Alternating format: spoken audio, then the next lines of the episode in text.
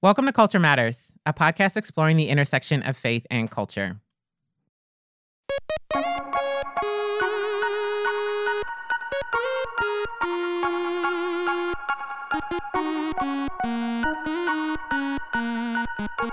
Hey, y'all. It's Elizabeth and the Culture Matters crew here. Today, we are getting together to do kind of a Culture Matters roundup, talk about things we're reading, listening to, thinking about. We got some really good stuff today, so I'm excited for this episode. But first of all, how are y'all doing? Adam, Tamarcus, and Melissa. Hello. Hey. Yeah, how y'all doing? What up? Doing well. Yeah, feeling tired and good. Feeling great. Okay. We're just doing it. Everybody's Melissa, great. welcome. Thanks for having me, guys. I'm So good excited to have be you. here. You Yeah. have the perfect voice for this, so I'm really pumped about that. I have been told I have a radio voice. You do. I'm excited to share it today. Come on, bless the people. Give them their they want. All right, so we are going to share about some things we've been thinking about and reading in all pieces of culture, different forms of media. And so I'm going to start us off by talking to Adam. What have you been reading? Yeah, I think um, I've been reading a lot about how, um, and and this is not new to anybody on the show, but I've been reading a lot about how modernity is not fit for humans, or maybe a better way of saying it is humans aren't fit for our current modern world. That um, what we're all many of us in the west are doing are we are addicted to screens we're addicted to immediacy and there's information overload. And what that is producing is just uh, a tragedy uh, anxiety and depression at levels we've never seen before um, and all other kinds of social ills uh, watering down of beauty watering down of friendship watering down of truth watering down of um, anything really. Uh, and so, one thing I've been trying to do lately is um, cultivate a little bit better habits around media. And one of those is a magazine called Delayed Gratification. And I think I may have talked about it before, but it is a magazine, news magazine produced in the UK. Um, it's a slow journalism kind of a thing. And what it does is it looks back at each quarter and then gives news stories based on the previous quarter. So instead of the, you know, everybody now gets their news mainly through social media or Twitter or things like that, right? And so it's super immediate. You you basically know as it happens, right? And there's a lot of failures in that. One, there's a lot of misinformation that gets produced. Two, there's like very little um wise analysis. Uh, and usually, by the time we could look at something with wise analysis, we've already moved on to the next immediate thing. So, this just changes that whole shape. The great things about delayed gratification uh, are it's um, it's not expensive and it's also um, has a pretty wide uh, audience but the bad thing about it is is that it there is a local nature to it in which uh, some of the news is very UK centric since that's where it's produced. I find that fascinating because I'm reading about some thing that's happening with like gardens in England or something, right? But uh, I think some people will be like, "Wait, this isn't relevant at all." But I, I really think it's a it's been a beautiful kind of way to think about media recently. So, Yeah. yeah. When you think about some of the stories that you have read that are either things you knew about globally or even in the United States, and you look back on how was the story maybe a little different because it was told um, over time instead of in this place of an immediate response. I mean, almost everything that has to do with politics, frankly. Like, even the way anything in COVID, think about COVID. It's like COVID information was changing daily, right? Um, think about how out of sorts we felt around, co- around COVID. And it felt so important to have these like up to date moments.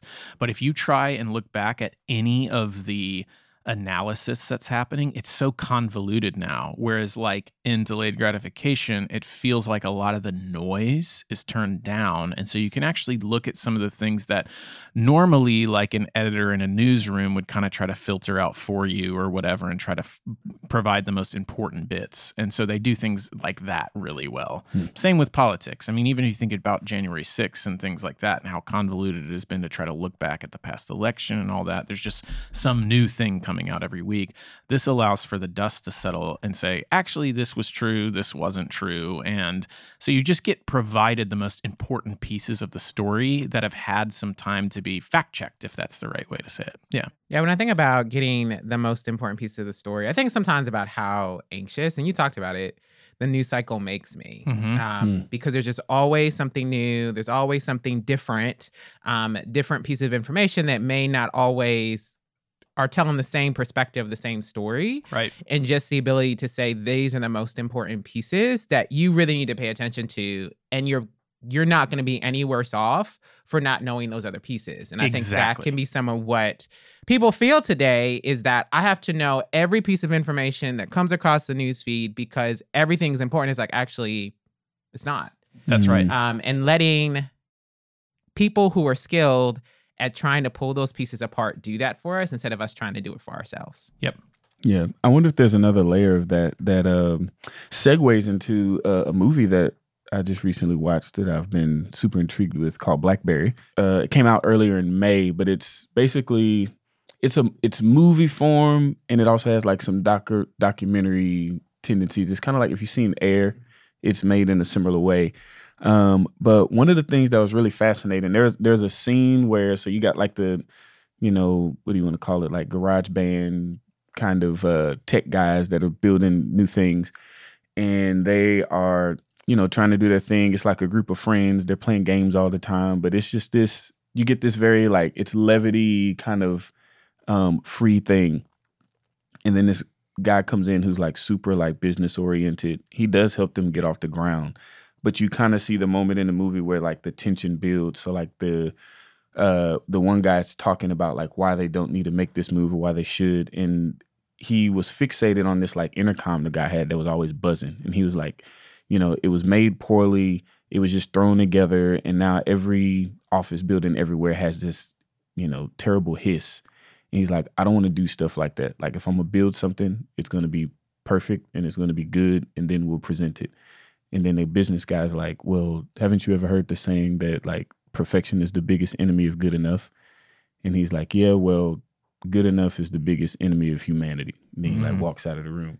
Um, but you get this like what continually happens and where they ultimately fall, right? They rise because they are like thinking about how does this interface with humanity? Mm. Um, and the business guy is thinking about how do I solve this business problem? And so slowly as the movie goes on, it dwindles less and less about the product and people, and it's more about the product and its performance in the market. And well, we'll change the towers and we'll do this and we'll do that and we'll do that. And then eventually it just it gets edged out by Apple, who's what are they thinking about? The product and the people. Mhm. Um, and it's it's interesting how like that you take that cycle and how that's affected any kind of like even as I was listening to you talk about like with newspaper, it's like, well, why are you why push all these stories so fast? Well, like part of it is like you got to feed the beast, and it's Yeah. like we need views, we need attention, we need so just put it out. It may not be the best article, but people are looking for what's hot, so you can just you Mhm. could see how that kind of um, tension can build up, and it, it really made me think through kind of um, how that that shift, even starting back. I mean, that BlackBerry is a antiquated at this When point. When did BlackBerry fall off? Like Apple? when? Oh man, Was it like because I every so often I will still see somebody pull something out. I'll be like, do they still make those? Yeah, yeah. It's still a company. I think yeah. It's still around, but um, in a very limited way. I think they Okay. focused on different pieces of technology. But basically, once the iPhone came out, it was already kind of hitting. You know, Okay. but once the iPhone came out, it went in decline. They tried to um, do a touchscreen, and it just failed. Yeah. So yeah, it was didn't didn't land very well. Um, but it just it, it it's interesting thinking about how that problem I think has continued to be a problem as we continue to see tech unfold and people leaving companies like, hey, I thought that we were going to be about this. You see that same thing of like these tech geniuses or like in the beginning it was about like you know trying to do this and it seemed pure and we are doing all and then I started to see what it was doing to people and like I couldn't do that anymore. And it's just I don't know. That's a you know, I'm pretty pessimistic when it comes to some technology, and so it's just the, I always find those stories fascinating. Of like, look at the people who made it, who are Mhm. like looking at this and they're like, this is becoming something that you You al- never intended it to be. You also have the issue, and I mean, you talked about feeding the beast, but it's like the other thing that happens, and this is a cynical view, so I don't want to just say it, but there's also this thing where once you start feeding the beast, you act- you have actually have to start creating fake needs in people that then you're the only one who can fill, right? Yes. And so I think about Apple and the first iPhone, and there was like some real interesting opportunity there, of course. But most think about it now. Most of the products now is like the new iPhones. It's not there's not really any new development. So now it's like you need a phone that takes perfect pictures. It's like most of us don't need that phone, but we all feel like we need it. Why? Because they're geniuses at marketing, you know. So now we're caught in the cycle of constantly buying new crap we don't need, you know. Mhm. And the same thing, and, and you know, on the one side, that's sort of nefarious. It's like, oh man, that's not cool in terms of product development. But where that gets dangerous is like with media. And so Mhm. now the different, like a, a little bit of what we're talking about is like in media now, they are trying to create a need in people, are trying to create this false sense of like, we have to get ahead of the game. So what's the best way we can create this 20, a 24 hour news cycle is an example of that. We have to create drama where drama doesn't exist. So now we have Mhm. clickbait headlines, right? We have to create a way now that you're constantly engaging with your phone. Why? Because we have to, we have to have people never putting their phone down. I mean, whether it's a stated goal or not, the goal of your tech company is that you are you will never disconnect. That's the actual goal because that's how they're Yeah. going to make money off you. It's it really interesting like a phone game, right? My I let my kids play a couple different phone games and we've I've totally stopped that because what they are like we're old enough to know like okay this game is totally created so I'll, that I'll buy those in-game purchases. You get to a Mhm. point in like a phone game where it's like unless I buy the VIP pass, I can't You can go only play like level. five minutes Yeah, a day. it's like yeah, it doesn't work. Where my kids will be like, "Dad, I have to buy this thing," and I'm, I'm like, "It's "Delete." Yeah, it's like, hey, and so this the conversation we've had is like, hey, they're actually designed this game for you, bud. And the reason what they want you to do is feel like you have to buy this thing. And they did it really perfectly, didn't they? And it's like, yeah. And then after about two days of not having that game anymore, guess what? They're happier because they weren't addicted to a screen. You know what I'm saying? Mhm. So I, I I just think there's actually a little bit, whether stated or not, what's underneath it is like a little more harmful or nefarious. You know? Yeah. yeah. I mean, at the end, there are many factors um, to why people do those things, but I think you mentioned to me the biggest one, which is just money. Like it's about bottom Mhm. line, and how do I stay in the game? How do I beat my competition? And the ways in which people will basically exploit other humans um, in order to have a stronger bottom line. I think that's the point of tension that people come to in these technology companies. Is if I want to not just do good things but be the best, Mhm. then I'm going to have to make a decision about how I'm going to produce this product in a way that actually might not be solving the problems for my consumer, but just creating problems that allow me to solve, like you said, and then I get paid for it. Mm-hmm. Um, and it is, I think it's sad to see, you know, the numerous documentaries I think we've all watched about people who were at the forefront and got off the bus because like this isn't beautiful anymore Mhm. Mhm. um, they're creatives and they want it in their own way to create this technological art and it just becomes co-opted for the sake of um, economic gain which is really sad um, and so i think the question is like how for those aspiring to that place like how do we resist those type of things like Mhm. is do you all see you know folks who are choosing not to buy into some of that stuff um, in the products that you use or kind of things you listen to are there examples of folks who are pushing back against that dynamic Yeah. Um, there's a so there's like a whole specifically in like the tech world. Um, oh man, how do you say that dude's last name? It's like Cetaxis. I can't pronounce it correctly. But he what I love about him, he's a he's read like um Jacques Ellul and um a lot of I've mentioned him like a long time ago on the show. But a lot of these guys who are thinking about how technology does create the it has this like ins- insatiable um, desire for to consume more and more, right? So you need the iPhone 13, then the 14, then the 14s, then the, and it's just ongoing. And part of it is like um, they do a lot. He does a lot of. Uh, he has a what do you call it? A Substack that you can subscribe to, and he just writes these articles of like taking the time to stop and consider what these things are actually doing.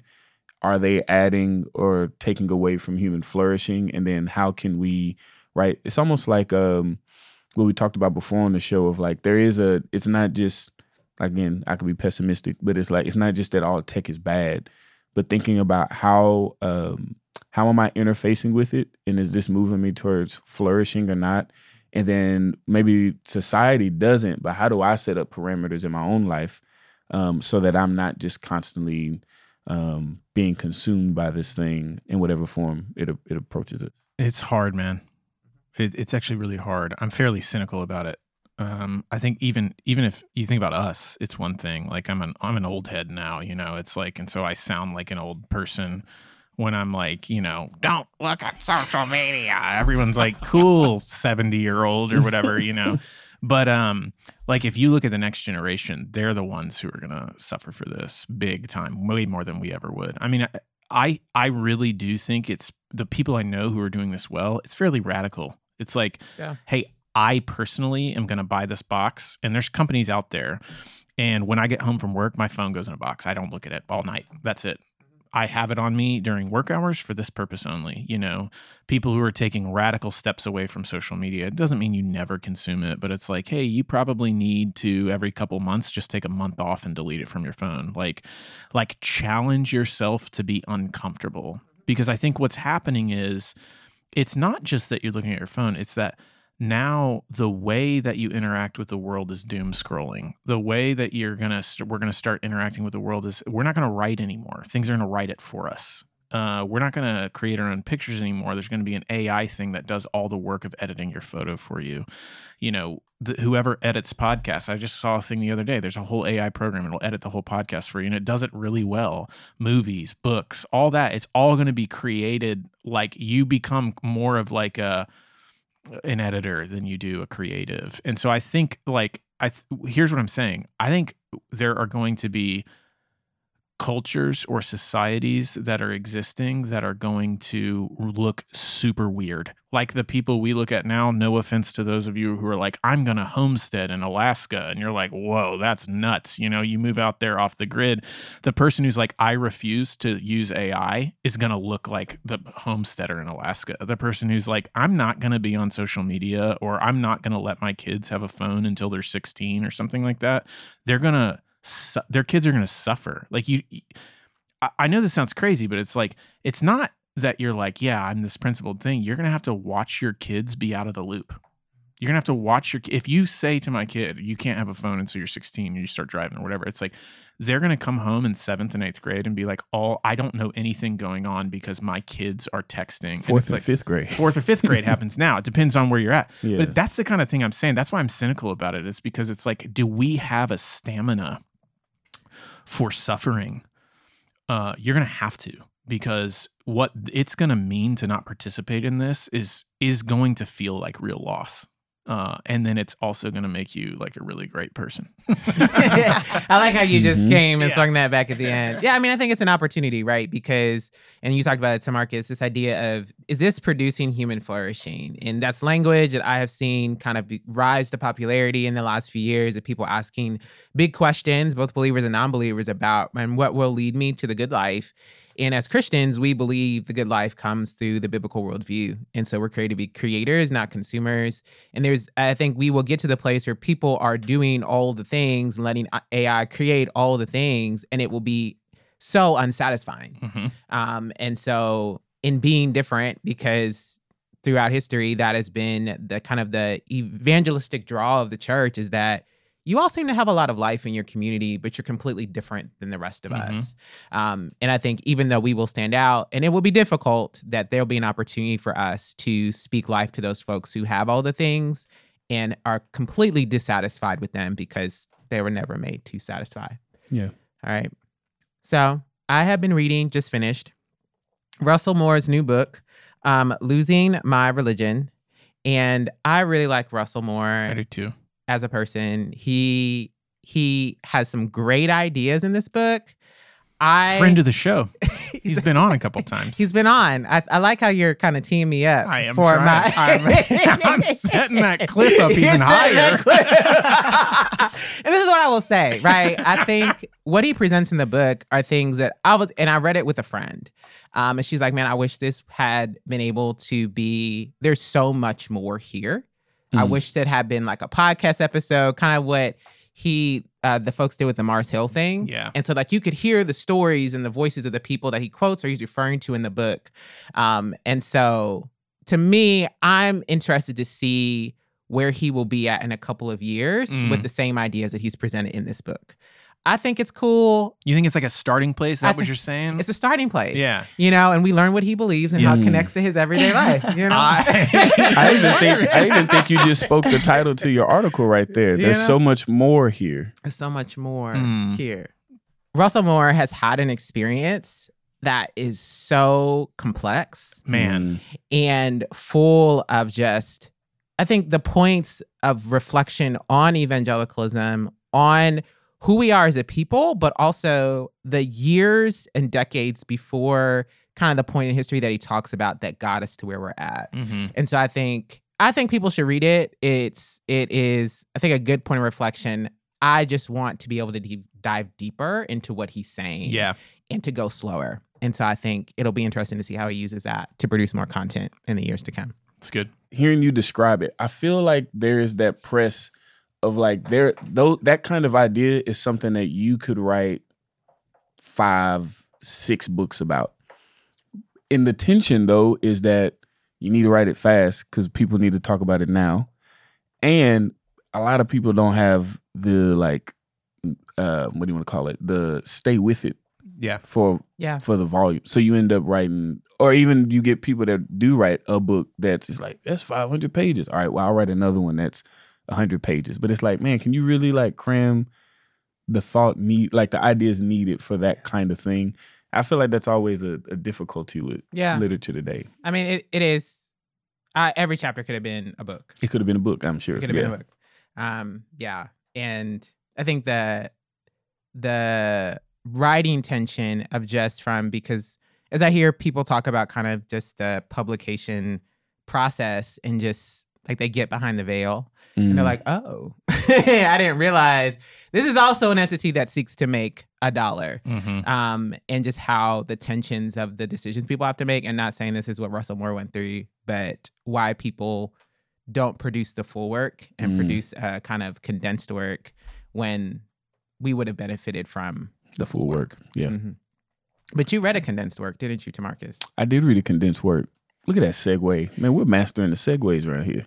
um, I read um, A Strange New World by Carl Trueman. And it is the, yeah, the abbreviated version of his Rise and Triumph of the Modern Self. And again, there's so much there. Obviously, he wrote a bigger book about all the ideas. Um, and so rather than belabor that, I think a point that has been twirling in my mind a lot, and this kind of goes to some other things we were talking about, is he he's talking about um, you know expressive individualism at large and kind of the ramifications of it throughout the book.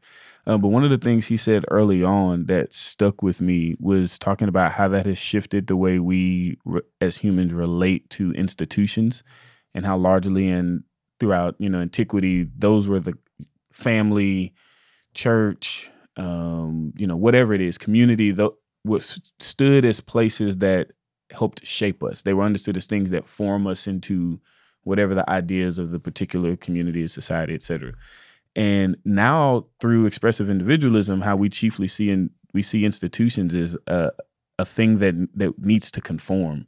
Um and so it it ends up it gave me a, a a better lens for trying to think through a lot of the ways that like movements or reforms happen now that sound like movements and reforms of old but it's not but we're using the same language and it's like man what's happening here? And it's like part of what he points to is the difference is like then there was this like transcendent reality truth right? Objective truth that the in the institutions themselves as well as us had to submit to.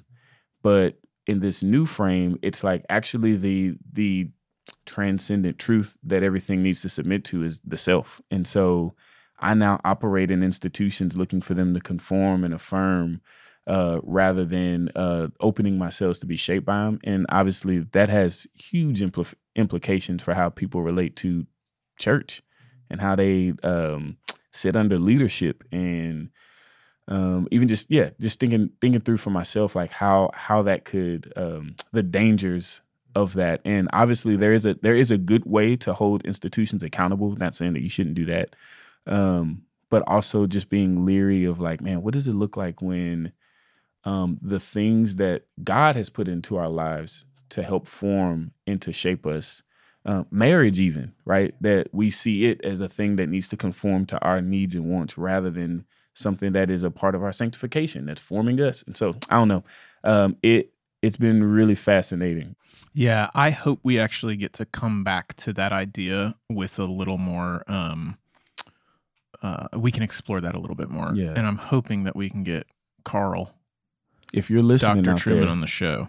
If you know him and he's a friend of yours, please tell him. I got lots of thoughts about what you said Tamarcus, but like Adam said, hopefully we can delve deeper because I think it's just fascinating the world that that creates. Mhm. Yes. Um, this idea that um, what's inside of me, I need to protect and don't need to reform, that it's not broken. Mm. Um, and you outside of me are trying to not Mhm. allow me to be who I am. Uh, and so everything just needs to conform to me instead of me needing to conform to a greater reality of truth uh, that talks about communal living in the society that all of us create together. Because it just, yeah, I was talking to a friend yesterday, just even about the classroom and just how the difference in that of being able to impart knowledge and information to the next generation in kind of an educational environment where they're like, that's cool, that's a perspective, but I got a perspective too. Mhm. And you're like, Mhm. what are we doing? Yeah. um, but and that's Yeah. just it yeah it's like when sin isn't what's wrong with humanity the society that humans live in is what's wrong with humanity and it's like no no no no no no no no like our bibles our bibles tell the truth um, it's us Mm-hmm. That's it's- good, time. Clip that. Make that the little video for this episode. Amen. All right, Melissa. You have kind of this. Uh, I think it's is it a podcast you're a listening to? podcast. You listen to, and I think as we were talking about it before we hopped on, what is interesting is how this podcast made you reflect upon the ways in which maybe Christians don't do some things as well as they should. So, can you let us know what you were listening to and kind of some of those reflections you had? Yeah, so Tara Lipinski, 1998 gold medalist. Right, Figure dude. skating, holler. Yes. uh, she recently just came out with a podcast called Unexpecting and basically revealed to everybody that she has been struggling with uh, infertility for five years. And so, and as you listen to the podcast, not even some of her closest friends knew. And just a little brief snip of my story and why this might be uh, helpful to me is uh, about two years ago, my son died in my belly when I was eight months old. I've had two miscarriages, over a year of infertility, gone through IVF, and also failed um, an IVF transfer. And so I heard of this podcast coming out, and part of me was like, I don't think I can listen to that, you know, um, just being so in the middle of my own journey and struggle and grief. Um, and I started listening to it. And as I was listening to it, you know, I'm driving in the car, I'm crying for her, I'm crying for myself. I'm like pausing before I walk into work, you know. And it was, it was really helpful in a way that a lot of um, conversations with Christians have not been helpful. And I was, I'm wondering why, why, why is this? And there's so many reasons. One of the things that I think was at least helpful for me is um, hard is just hard. hmm Mad is just mad. And I tend to be a perfectionist. And I mean, I remember asking my pastors soon after my son died, like, how do I grieve right and like well before the Lord? And um, that's always just been a desire of my heart. And so when you think you take grieving well and then mad or sad or bad, and I just always wanted to baptize anger in Christianity. Uh, but anger just actually feels mad. And we all know what we feel like when we get angry. And so there was a way that um, her just being a human in her suffering uh, was just so, so helpful and even healing in a lot of ways. Um, yeah, that that hasn't been helpful with Christians. I think sometimes too, in a Christian space, so often we hear um, what the Christian learned five years after they're out of their journey. It's like, hey, I struggled with this thing for five years, for 10 years. And now looking back, this is what I've learned. And I have found myself just in the last two and a half years being so hungry and thirsty for what does it look like to be in the middle of something so hard? And how do I be a Christian in the middle of the hard, the sad, the mad, and bad, and do that well? Well when knowing mad looks like mad. Does that make sense? Yeah. Mm-hmm. Yeah. It makes a lot of sense. I was thinking we were talking about it earlier. Um, and this is like this is kind of half baked, but um, just because you were saying part of it was like it, it can feel like the right the broader culture has this ability to like tarry sometimes longer, right? Uh, mm-hmm. let, letting you kind of sit in it. And it made me think. I'm like, man, uh, it feels as though like in in our faith in Christ, we have more tools to be able to long suffer alongside one another because um, there there can be like an aimlessness to mm-hmm. long suffering uh, in that way apart from Christ. Um, but actually, with the full knowledge, like it made me think of Jesus, and it's like his whole life, he knew what was what was coming, and it, you know, I think about before the cross and the um, being in the garden and the the pain and the tear. And it's like he knows full and well, mm-hmm. like as much as we as much as we know and believe and have faith in what is to come, like it's like he has full knowledge of what is to come. And yet and still, sad was sad. And he didn't know, want it. And he didn't want it. Way? Yeah, it was like is there another he knows there's not another way, but it's like, but is it? Right. We sure? Okay, cool. Um, but it's like look looking at that picture, it's like how much more than can we walk with one another in patience mm-hmm. because we know the end? Yeah. And it's like, hey, we, I know this isn't forever. It may, but it may be longer than today. It might be longer than a week. It might be longer than a few months. But we both know where this ends, and so like we can we can take the time it takes to get there. I think that's it made me think of my counselor too. She said it takes as long as it takes, and I was like, okay, I appreciate that. I don't like that answer, but uh, but it but it's helpful. It's yeah. helpful. It's interesting as you guys talk. A couple things I'm picking up on is there. There's a, a, few things, and I think back to like our our podcast with Adam Young a little mm-hmm. bit as well. But there are principles even as you're talking that are that I don't want us to assume. And yeah. so, but the first thing I want to say is somebody who's gotten to bear witness, Melissa, to your suffering. You um, have just been really faithful to mm-hmm. to grieve, ask questions, to be open, um, to receive, to push back to do all the things and um, you know i, I want to stray away from saying like you did it right because of what you we were just articulating but what you have done is you've done it faithfully um, and uh, as somebody who gets to witness a lot of people go through things um, you, have been really faithful in it i think um, one thing uh, that is interesting about what we just said is what did Jesus do when you just said he didn't want it? Who was he talking to? He was talking to God. To God. He was talking to God. Mm-hmm. Okay, so what's a principle there? When you talk about doing mad, sad, glad, afraid. When you talk about it, it's like, and I don't want to pressurize it by saying there's a right way to do it, but I do think there are ways we can learn to do it that lead to flourishing or even joy in the midst of suffering. And w- when when that is done from an authentic place as a helper, I'm talking about as a helper now. When you are trying to help somebody mimic the good and right things that Jesus did on the way to suffering, or when he was suffering, I think that can be helpful. Mm-hmm. Um, and so, like this, hey, I think just talking to God and being honest with Him about how you feel is okay. Mm-hmm. Or, hey, don't do it alone. Just don't isolate. The devil wants you to isolate. We know that. Don't do it alone. Talk to God, talk to other people, right? So I think there's other principles that we can take from what we how we've seen Jesus suffer. Hey, don't forget your future hope that's tricky, but saying you just said that, hey, we know how this ends, right? Don't forget your future hope. Don't forget, I'm not going to offer you what the reasons are, but remember, it's not, you're not staring into an abyss. Mm-hmm. You're in the middle of a story and it's hard to see everything, but remember that, you know? I think those things can be really helpful. I think what's so hard, and we were talking about this earlier, is often what Christians do is they feel, I think anybody, not just Christians, but I do think Christians in particular, they feel uncomfortable with your suffering. And they want to Mhm. rush you. And so they want to rush you, but it's not about you. It's about relieving the pain in them. in them. Yep. And I think we all do this. I want to be very careful because we all do this. We've Yeah. all been caught in that situation where somebody says something and you're like, oh, I don't like this. And so, you know, you've got three options. One is like try to solve it for them, get out of it as quickly as possible, or freeze, you know? And we've all done various versions of that. And I think remembering, and maybe Melissa, you could jump in here, but I think remembering sometimes maybe the least harmful one of that is freezing. May- I- Honestly, right. I think sometimes it's like, hey, there these conversations, I think acknowledging in you these conversations And can bring weight. something up. And it's like, hey, you know what the best thing is to do? Maybe just learn to sit with that a little bit. Right. Yeah. Well, I- speak to that maybe.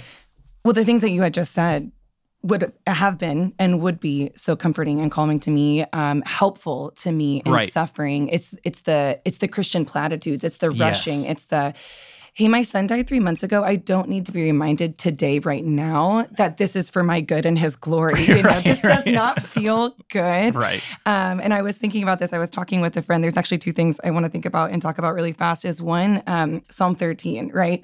Um, so David's writing Psalm 13, and how long, O Lord, will you forget me forever? And I don't know Mm. what he was using to write. I don't know where he was. Sure. To me, I think about if I'm writing this psalm, I'm staring at the notebook for two years. hmm That's where I am in my suffering. I am, and I've been talking to a friend about this too. I feel like as I'm learning what it means to be a Christian and doing mad and sad, glad, afraid, all of those things, um, I'm learning what it means to have an honest conversation with God about that. Mm. And so part of that has been I'm staring at this notebook for two years. Then I write the first line and I'm crying for a year writing this first line. You know, how long did it take for him Mhm. to get to the but God part? Um, there's also um, this children's book, and it reminded me of what you were talking about too, Adam. It's called The Rabbit Listens. And this little boy, he builds a tower. It's this very special tower, and it's terrible. It gets knocked over, and these different animals come alongside um, to help him in his hard.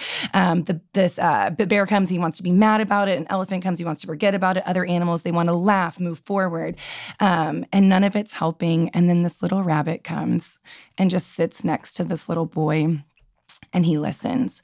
And then it goes through all of the different emotions that the animals were going, but the rabbit listened when the boy was mad and when the boy wanted to talk about it and when he wanted to forget about it. And I do just think that there's a way that we can, as Christians, because we want to fix it, we feel the need to almost play the role of the Holy Spirit when, as children of God, we're called to play the role of the rabbit um, and to help me remember that in my mad, my bad, my sad, my confused, that God is doing work. And again, to point me to our hope in that and our in the eternal weight of what is actually going on. Um, and not to rush me through that, not to put these Christian platitudes, but what it means to actually sit and to listen, to get curious, to ask questions, and to not get me out of what I'm thankful you're uncomfortable with this because I also am uncomfortable with how much Mhm. this hurts right now. Mhm. Um, but pushing me past it doesn't actually bring me nearer to God. It's, it's actually making me forget. And I need to work through these things to strengthen my faith,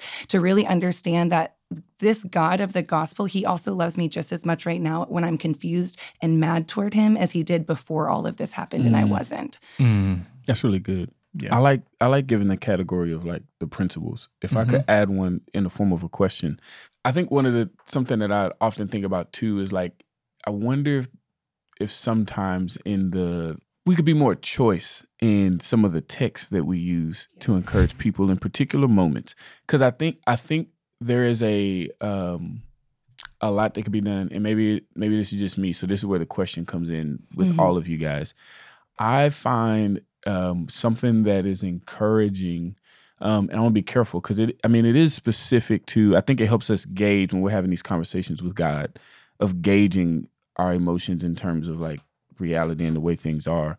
But it's like where God, like where I'm like I'm angry at this, and I feel some kind of way about it, and being reminded like that angers God too. So it's like, or like, man, like death. This this is terrible, and it's like, yeah, God doesn't like death either. Um, right. And um, there's there's just so many passages of um, of scripture. Like I'm even thinking in this regard, like in um, Isaiah, he you know he gives this whole spiel of um, things that are going wrong um, in society and how God's gonna you know he's gonna make it right. And one of the things that he lists out specifically says, Never again will there be in it an infant who lives but a few days, or an old man who not who does not live out his years. The one who dies at a hundred will be thought uh, a mere child, and the one who fails to reach a hundred will be considered a curse. Like there's this this picture in which it's like, man, yeah, like this, the loss of life, young or old, whatever, like it's bad, and like it's not. That's not the way things were meant to be, and one day it won't be like that. Mhm. Um, and so it, it it goes back to the principle of like part of looking at part of knowing our future hope is realizing that this thing that is causing us pain and suffering now isn't good. Mhm. And so like it's it's right to grieve things that aren't good. It's one thing if we're like rejoicing in things that are evil or if we're grieving things that are good. But when our hearts are actually aligned with God and it's like, oh, the things that make God weep makes me weep. The things that give God joy gives me joy. Like that is a there's like it's almost like there's an encouragement of like you should you should and like it's a right thing to feel this way about When make you were talking, what I just started thinking about is I think where the pain or maybe the not to says come in is when you try to give an answer that God hasn't given. Mhm. And to sit with me in this mystery and this brokenness of the world, I am feeling how broken this world, it, like quite literally, death is the ultimate brokenness of this world. It is the punishment for sin, right? And it's, um, you don't know why God allowed this. You Right. don't know Right. where we're going from here. You don't know what good will come. And yes, it sometimes it absolutely is good and right to remind that he is doing those things. But m- what is often most helpful is just to sit and remind me he hates this too. Yeah. I hate this with you. God hates this with you. This is the very reason he sent Jesus to Mhm. die. Is because you held your dead son. This is the reality of this Mhm. broken world. Not just because of me. You know what I'm saying? yeah. Um, But yeah, in that moment, yeah. yeah. I think, uh, tell me what you guys think about this, because I've thought about this a lot. You know, Ecclesiastes 3, a time for everything. Mhm. And I think this is true. And I'm, again, I'm talking to both carers and those being cared for. A time to be born, a time to die, a time to plant, a time to pluck, a time to kill, a time to heal, a time to break down, a time to build up, a time to weep, a time to laugh, a time to mourn, a time to dance. On and on you can go. I think what a person needs in their suffering actually changes.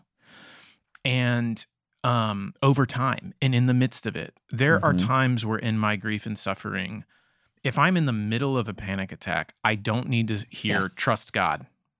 Why aren't you trusting God? I need reassurance. So that's what I need in that moment. There's times where I am in low level anxiety where I'm not trusting God and I need a friend to help me remember trust God right now. Mhm. You know, I'm hearing a lot of negative and I'm hearing a lot of um, Mhm. catastrophizing. That's not true. So I need a challenge. Mhm. There's a time where I just need to laugh. I need Yeah. to be with somebody and I just need to laugh. There's a time where I need to sleep. There's a time where I need to cry. And I think in all of that, Yep. as a carer, what you have to have done is earn that place with Yes. somebody. Mhm. And I think so often, Melissa, to your point and what you're saying, and, and uh, please push back if I'm wrong, is there's a lot of people who maybe mistake the place they they have in your life, or um, they haven't earned a place to speak and they start offering solutions. And so, as a carer, maybe the best thing you can remember is, or ask yourself this question. And it's hard when you're in the midst of it, but sometimes you know these are coming. Sometimes you know somebody's hurting and you're like, okay, I'm going to talk to them today. Is ask yourself the question Do I have the sort of relationship where I know them well enough to know the needs they have? And if the answer is no, be the rabbit. You know what Yeah, I mean? It's just, Yeah, and, yeah. and probably most of the Mhm. time, the answer is going to be no yeah. unless it's a close friend, your child, your spouse, your whatever, or unless you've taken the time to get to know that person and be the rabbit for a really long time. So Mhm. you you know whether okay, is this the type of mad that needs mad with, or is this the type of mad that needs direction? You Right. know, Mhm. and I, I just think, yeah, I think so often the failure Yeah. is is that. Does that It's make the sense? drive by care. Yeah, it's a drive. It's like- yeah. That Yeah. doesn't take that into consideration. Yeah. That's Yeah. good. And I think sometimes people feel the pressure of wanting to do something. Yes. They're like, hey, I love this person. I want to do something. And partly because we are not well acquainted with languishing and suffering, that we just don't have the muscles or the skills. Right. Um, but it, I think there, for many, it is a good desire. Like, I want to show up, I want to say something encouraging. And it just is a lot of times what is needed is your presence and not your words. Mhm. Um, and over time, I think the person who is in the valley offers you the opportunity to kind of play off of them um, in terms of what they need and to let them lead and not us lead just because we want to satisfy the discomfort that we have. Yep. Most of the time, what you need is your prayers. Mm-hmm. Mm-hmm. They need Jesus. You need your Mhm. prayers. And what you've heard us do um, for the last maybe 45 minutes, hour so, I don't know how long we've been here. It's been a good conversation.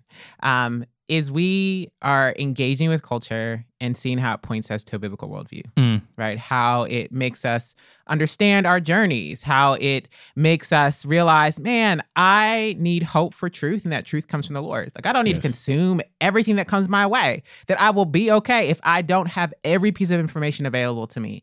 Um, hope for the reality that I need to point my way towards flourishing, and there are systems and people who are out here who aren't for my flourishing. Mm. And so, as I am engaging and consuming culture, am I doing that attentively or am I doing that passively and allowing people to take from me what the Lord wants to belong to Him? Mm. Um, I think even in the ways in which we want hope for redemption, we want hope for healing, and how we know as Christians that we have ultimate healing when Christ returns and we're in glorified bodies in a new heavens and a new earth. Um, but the point between now and then, man, sometimes we need to have patience in the journey of being in the valley Mm. and being in the valley with people and giving our presence and giving a listening ear. Because for all of these, the answer and the solution is in Christ. What we need, what we long for is in Christ. And so we encourage you as you are reading, as you are scrolling on social media, as you are listening to a podcast, or you listening to music, think about how does this point me to the truth of the gospel, the flourishing that I need, what I desire the most only comes through Christ.